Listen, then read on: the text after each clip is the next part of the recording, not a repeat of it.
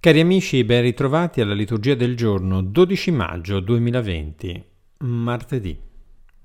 Nella prima lettura vedremo i grandi successi apostolici di Paolo di Barnaba all'Istra. Vi ricordate ieri gli volevano offrire dei sacrifici come Zeus ed Hermes, gli dei scesi in mezzo a noi.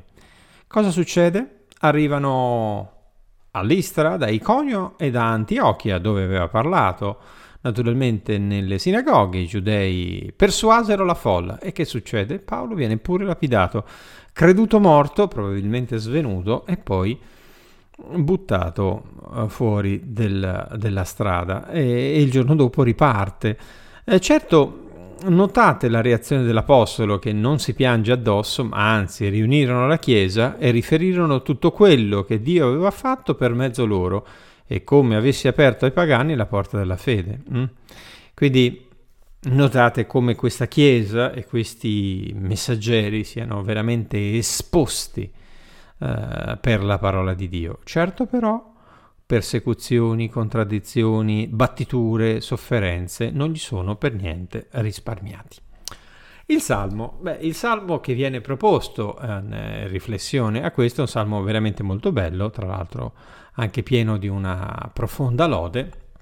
I tuoi amici, Signore, proclamino la gloria del tuo regno, per far conoscere agli uomini le tue imprese la splendida gloria del tuo regno. Canti la mia bocca la lode del Signore, certo, però questo ha un prezzo, la nostra disponibilità e evidentemente anche le nostre difficoltà che sono assorbite dentro un principio più grande, quello di annunciare il Signore ed essere per Lui. Capite che tutto questo non è ipotizzabile in un rapporto domenicale. Il Vangelo, continuiamo e concludiamo la lettura del capitolo quattordicesimo eh, Gesù qui annuncia il dono della pace, ma che è legato inscindibilmente alla sua passione, al suo donarsi e manifestare al mondo la sua dipendenza dal Padre. Ma come facciamo sempre, adesso ascoltiamo questo testo del Vangelo e poi lo commentiamo insieme. In quel tempo disse Gesù ai suoi discepoli, Vi lascio la pace, vi do la mia pace non come la dà il mondo, io la do a voi. Non sia turbato il vostro cuore e non abbia timore. Avete udito che vi ho detto, vado e tornerò da voi. Se mi amaste, vi rallegrereste che io vado al Padre, perché il Padre è più grande di me. Ve l'ho detto ora, prima che avvenga, perché quando avverrà voi crediate. Non parlerò più a lungo con voi, perché viene il principe del mondo. Contro di me non può nulla, ma bisogna che il mondo sappia che io amo il Padre, e come il Padre mi ha comandato, così io agisco.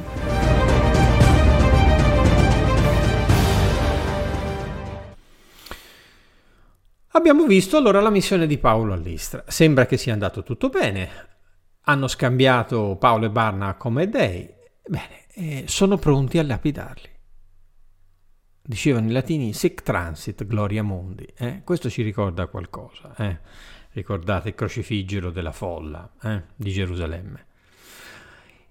Possiamo dire che il successo della missione non si misura dall'audience, anzi, ma Paolo, rientrando ad Antiochia, affermerà che per entrare nel regno dei cieli è necessario passare attraverso molte tribolazioni. Parla per esperienza, evidentemente. Però questo de in greco, questo bisogna passare attraverso molte tribolazioni, indica un disegno divino. E ricordate il passaggio, questa stessa espressione noi la troviamo in Luca 24, 24, 26, non bisognava che il Cristo patisse queste sofferenze per poter entrare così nella sua gloria. Questo bisognava, capite? Questa forma impersonale. E allora, come spiegherà successivamente ai Corinti, la parola arriva attraverso l'esposizione dell'annunciatore, che è indispensabile perché questa parola sia udita. Qualcuno che si prende la responsabilità di portarne le conseguenze nella propria vita. E addirittura il testo di Prima Tessalonicesi 1,6,8 dirà che il Signore non solo vi ha trovati degni di donarvi la parola, ma anche di conformarvi a lui nella sofferenza, di imitarlo nella sofferenza. In greco si dice mimesis, eh? di, rendervi, di, rendervi mimetici eh?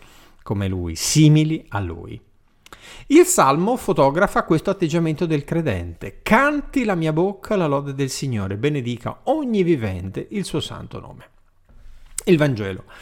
Il Vangelo tiene insieme il tema della pace, vi lascio la pace, che fa da cesura tra quanto affermato in precedenza, faremo eh, dimora presso di lui, ed il proseguo, dove Gesù annuncia la sua dipartita. Perché?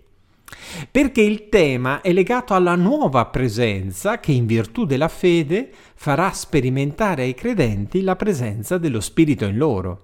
Non a caso la pace è il primo elemento richiamato nel famoso frutto dello Spirito, pace, gioia, amore, di Galati 5, 22. Per completare il quadro, Gesù corre al pensiero di ciò che renderà possibile tale passaggio di presenza nei suoi discepoli, e cioè alla passione. Bisogna che il mondo sappia che io amo il Padre e faccio quello che il Padre mi ha comandato. Ecco allora che tale modalità Gesù l'aveva già accennata nel testo quando um, i greci in 12-20 seguenti chiedono di vedere Gesù. Ma Gesù non fa riferimento al vedere fisico, ma al vederlo in quanto Salvatore. Infatti in 12, 32, 33 dirà quando sarò arrivato da terra attirerò tutti a me. Ma tutto ciò passa attraverso la sua consegna, la sua passione la sua, come dice il Vangelo di Giovanni, glorificazione. Che cosa possiamo dire, cari fratelli e sorelle, allora? Che eh, la scelta della fede è una scelta di vita, una scelta che noi umanamente parlando definiremmo abbastanza pericolosa, che ha le sue conseguenze, ma che non può essere commisurata come su una bilancia su quello che guadagniamo e quello che perdiamo. Eh, dobbiamo evidentemente, se abbiamo trovato il fondamento della nostra vita, vivere per questo fondamento e imitando il Maestro diventare degli esposti come Gesù ma anche come Paolo e Barnaba. È l'unico modo perché la parola di Dio, vibrante in noi, perché ci spinge verso il dono di noi stessi, possa passare ai nostri fratelli, possa essere udita anche agli uomini di questo mondo.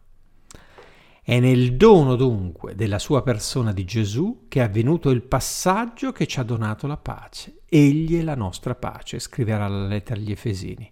E se Egli è veramente la nostra pace, il nostro passaggio è anche la ragione della nostra vita. E allora tutto quello che abbiamo detto fino adesso non è neppure troppo complesso direi.